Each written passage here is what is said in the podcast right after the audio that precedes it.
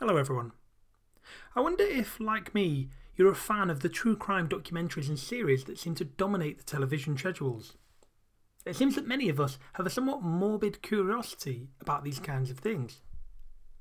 There's a phenomenon known as the CSI effect, and it describes the effect that this high profile television show has had on the perception of those working in the forensic science field, and how criminal cases are actually tackled. But I'll be speaking about that in another podcast soon. In this one, I'd like to focus on a specific area of forensic investigation, namely blood pattern or blood spatter analysis. Now, bloodstain patterns are physical, geometric images created by the blood contacting a surface or by a surface contacting the blood. The, the geometric images that I'm referring to of interest are primarily those created once the blood leaves the body. Now, what I'm interested in is what an investigator can learn from the analysis of a blood spatter. Well, there's a whole host of things, including the type and the velocity of weapon used, if indeed there was one, the number of blows, the handedness of the assailant, whether they were left or right handed, the position or the movements of the victim and the assailant during and after a possible attack, which wounds were inflicted first, the type of the injuries are seen, how long ago the crime was committed, and whether the death was immediate or even just delayed. I mean, to me, that sounds like a really comprehensive list, but the methods employed are not without controversy. More of that a little bit later. Now, in, in these types of podcasts, I normally like to refer to actual case studies. I find it gives it some story, if you like. It puts the more technical aspects into a real life context. In, so I'm just picking a few examples. In 1986, Lindy Chamberlain claimed that a dingo ate her baby, Azaria. It's a very, very high profile case. Now, forensic experts found evidence, however, that Lindy had slit her baby's throat in the family vehicle. Now, the problem with this, though, is that the evidence that they found wasn't actually blood uh, at all. It was just spilled juice. Now, Lim Lindy Chamberlain, she was convicted of murder and her husband was charged with being an accessory to murder. Mostly, some argue in the court of public opinion. Now, Lindy was in prison for three years before a new piece of evidence, the baby's jacket, was found to exonerate her. Despite this happening in 1986, the baby's official cause of death wasn't changed to death by dingo until 2012. Now, whilst I appreciate this isn't quite a tale of blood pattern analysis, it does highlight the importance of proper forensic investigation and the need to cast a critical eye over any specimen samples that are found. Marissa DeVault charged, or charged, changed rather, changed her story multiple times when charged with murdering her husband in 2009 with a hammer. Now, at first, she claimed her husband, Dale Harrell, had uh, choked her until she was unconscious and that she awoke from an attack by this unknown man with a hammer who had already killed her husband. Now, DeVault's next story was that she murdered Harrell after he had sexually assaulted her. Now, neither of these stories held up in court, and blood spatter analysis was key to her conviction. The evidence actually revealed that Harrell was alone in the bed when he was attacked, and spatter on the man's clothing had also uh, all of the telltale signs of someone who had been repeatedly hit from above.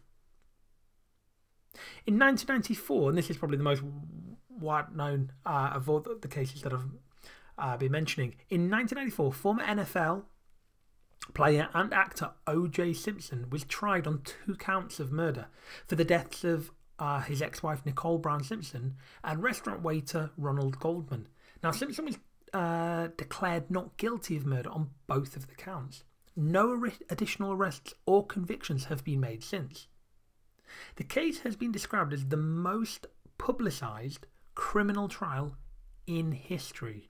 Now, quite astonishingly, there was a vast amount of blood evidence. So, for example, the killer had dropped blood near shoe prints at Bundy, Bundy being the home address. Blood dropped at Bundy was the same type as Simpson's. Now, here's the interesting bit only 0.5% of the population roughly would match that. Simpson had fresh cuts on the left hand on the day after the murder. Blood was found in the Bronco, the car that he owned. Blood was found in the foyer in the master bedroom of the Simpson home, and blood was even found on Simpson's driveway and on socks in OJ's home, and that matched Nicole's. Now, let's be clear I am not in any way making any criminal judgment, but what I am saying is that when you have copious amounts of blood evidence, or even just small quantities, blood pattern analysis can prove to be a really useful forensic tool. So, before we get into aspects of pattern analysis, let's just discuss some key terms that I'll be using. So, spatter, as I've mentioned before, refers to bloodstains created from the application of force to the area where the blood originated. Now, the origin of the source is the place clearly from where the blood spatter came from or originated, and the angle of impact is the angle at which the blood droplet perhaps strikes a surface. Parent drops are those from which a satellite spatter originate, and satellite spatters are small drops of blood that break off from the parent spatter when the blood droplet hits a surface. And one of the crucial terms that we need to discuss are spines. Spines are. are they, they describe basically the pointed edges of a stain that seem to radiate out from a spatter. Now, they're really useful because the spines can help determine the direction from which the blood travelled. So let's begin with the types of bloodstains that you're likely to find. So, passive bloodstains, they're the ones uh, where the pattern's created primarily from the force of gravity. So, what you get um, are, are drops, or maybe a series of drops, flow patterns, blood pools, for example. Projected blood stains are patterns that occur when a force is applied to the source of the blood. So I'm, I'm thinking about low, medium, or high impact spatters, arterial spurting, expiratory blood, so blown out of the nose, mouth, or even just a wound. And finally, let's think about contact bloodstains. So these are the patterns that are created when a wet, bloody object comes in contact with a target surface. And that may be used to identify an object or body part a wipe pattern is created from an object moving through a bloodstain, whilst a swipe, slightly different, a swipe pattern is created from an object leaving a bloodstain. Now, in all of this, it's important to consider the type of surfaces that we're dealing with. Really coarse surfaces cause irregularities in the patterns that you see. Blood may uh, break up on impact, and it may actually start to follow the contour of a surface. The problem is that impact angles and directionality become far less reliable as the surface becomes more porous, allowing things in essentially. So let's delve a little bit deeper into the categories that I've mentioned, starting with the passive bloodstains. Those patterns which generally result from the free flow of blood. Now, what you can see are passive flow patterns. So that's when blood just flows freely you get passive saturation patterns. So that's when blood just flows to saturate an area. Something called passive saturation. So, for example, in cloth, there may be a secondary uh, secondary patterns from the cloth folded on in it itself. And something that uh, we often refer to as passive pool patterns. And this is just when blood flows freely into a pool. Now, with all of these, you normally can spot things like uh, trails or drips of blood and blood is also seen to free flow around a surface, if you like. Projected bloodstains, on the other hand, result from blood sent with a degree of energy other than gravity from an origin to a surface. So, blood is, you could say it's kind of shot, it's flung, the blood is hurled at a surface, if you like. Arterial spurt or gush patterns occur when blood leaves the body under such pressure. So perhaps maybe a breached artery. If an artery's been damaged or cut, you'd certainly get that. Now, some say the pattern looks almost rhythmic in nature, in the way that it forms. When, uh, it's an interesting point to make, when blood is projected from the mouth or the nose or a gaping wound, it forms an expirated pattern. Now, often an expirated pattern is found with saturation and pool patterns. Expirated patterns have the appearance of sort of medium to low velocity blood spatter, and they may also be found with arterial spurt patterns and cast off patterns. So let's look at instrumental projected patterns. Now, these are caused in part by an instrument that is part of the origination of the blood spatter. So, some examples of instruments I'm thinking about here knife, firearm, a, a board, a swinging hand, even, a kicking foot, a bat, quite simply. Now, velocity is crucial here. So, high energy or high velocity in terms of blood projection involves measurements of around about 100 feet a second or even more. And you see this with firearms and airplane propellers, power equipment. You often get this kind of misting appearance of the blood and the spatters are really only about less than a millimetre in diameter. Medium velocity, we're talking around 25 feet a second that the blood's moving, or maybe just a little bit more. So we're thinking more like a swinging knife, a bat, as I said before, a kicking foot, a swinging hand, even expirated blood or arterial blood. What we find is that very low velocity blood spatters uh, come from things like free falling blood, blood just dropping from a, a cut finger, even a, bleed, a, a bleeding nose, simple nosebleed, other wounds, or just uh, a near immobile instrument. Bleeding walking subjects may leave this kind of low velocity trail behind them.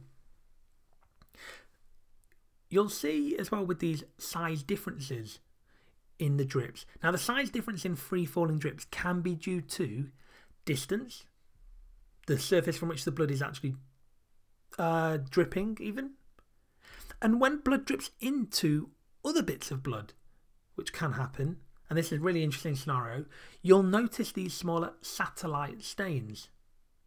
And examiners, forensic examiners, will compare these with the radial stains from a volume drop. Now, ultimately, in most of the true crime TV shows that you, that you may watch, you hear them speak about backspatter. So let's consider what that actually is. Now, backspatter generally applies to uh, firearm phenomena where the blood from the wound is also forced backwards, if you like, onto the subject of a surface. So hands are a common backspatter surface, and it's really easy to confuse that with expirated blood. Let's think about for a moment impact bloodstains. So these are produced when blood splashes, but they can also be produced from blood falling into other pools of blood or an object impacting the blood and you tend to get these characteristic, again, spiny edges, sort of circumferential surrounding stains. So circular in nature in a way. Now, with these blood patterns, it's particularly important for forensic examiners to distinguish between a transfer, so perhaps a bloody surface to a secondary surface, so like a, a bloody hand to a wall, for example, or whether what they're seeing is contact, so when an object surface contacts the blood, so such as a shoe print. Thing with a swipe, where a, a bloody object moves across a surface, such as hair, or a wipe, and that's where the object moves through the blood like a hand through a drop, is that those two can sometimes be quite difficult to distinguish. Wipes are sometimes a little more difficult to tell apart, um, especially when an object in question is a brush. So, with wipes, also, you tend to notice the remaining kind of skeleton of the original stain because there's been this kind of typically this feathering out, if you like, of the swipe. But on the plus side, that can indicate a direction. One category of blood pattern that I haven't alluded to are those which we describe as artifactual. So we think about artifacts. Now, these are patterns that are extraneous to direct human blood loss. So let's think of some fly artifacts, for example, are patterns created by flies. Bugs and other insects can also create the same kind of pattern.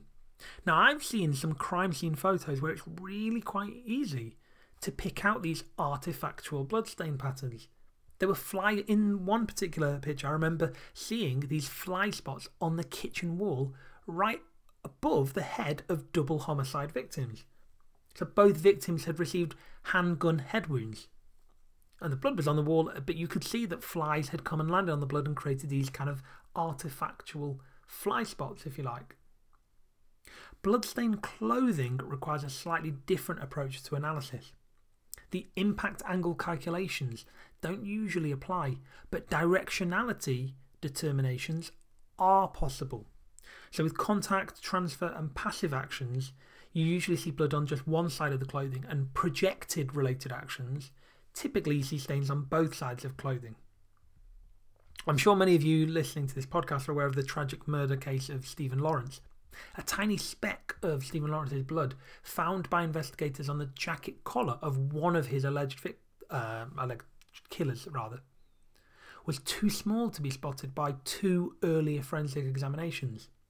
Scientific techniques were not really advanced enough to analyse that microscopic spot when the examinations were carried out back in 1993 and 1995, so two years apart.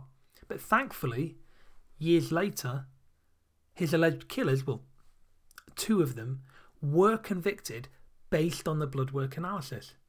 So I mentioned the concept of impact angle calculations. Just to clarify, that's when forensic practitioners would deduce what we call lines of convergence. So we use two or more blood spatters to pinpoint almost the location of the original blood source. Okay, so they've just got a bit of a short introduction to blood pattern analysis and some of the key characteristics that we look for when classifying them. Now, here's the thing this is the, the crux of it. Although the reliability of blood spatter analysis has never been proven or quantified, its steady admission by courts has rarely wavered, even as the technique, along with other forensic sciences, began facing increased scrutiny. Now, back, even back in 2009, there was a watershed report that was commissioned by the National Academy of Sciences, and it cast doubt on the whole discipline, finding that, and I quote, the uncertainties associated with bloodstain pattern analysis are enormous, and experts' opinions were generally more subjective than scientific. But still, having said that, judges continually allow spatter experts to testify. Subsequent large scale research funded by the Department of Justice in the US raised questions about the experts' methods and conclusions. But from that, very little changed. So at the start of this podcast, I asked the question what can investigator or what can an investigator learn from the analysis of a blood spatter? Well, it seems the answer is still a great deal. We just need to take a slightly more critical approach to that evidence. On that note, I'd like to say thank you everyone for listening.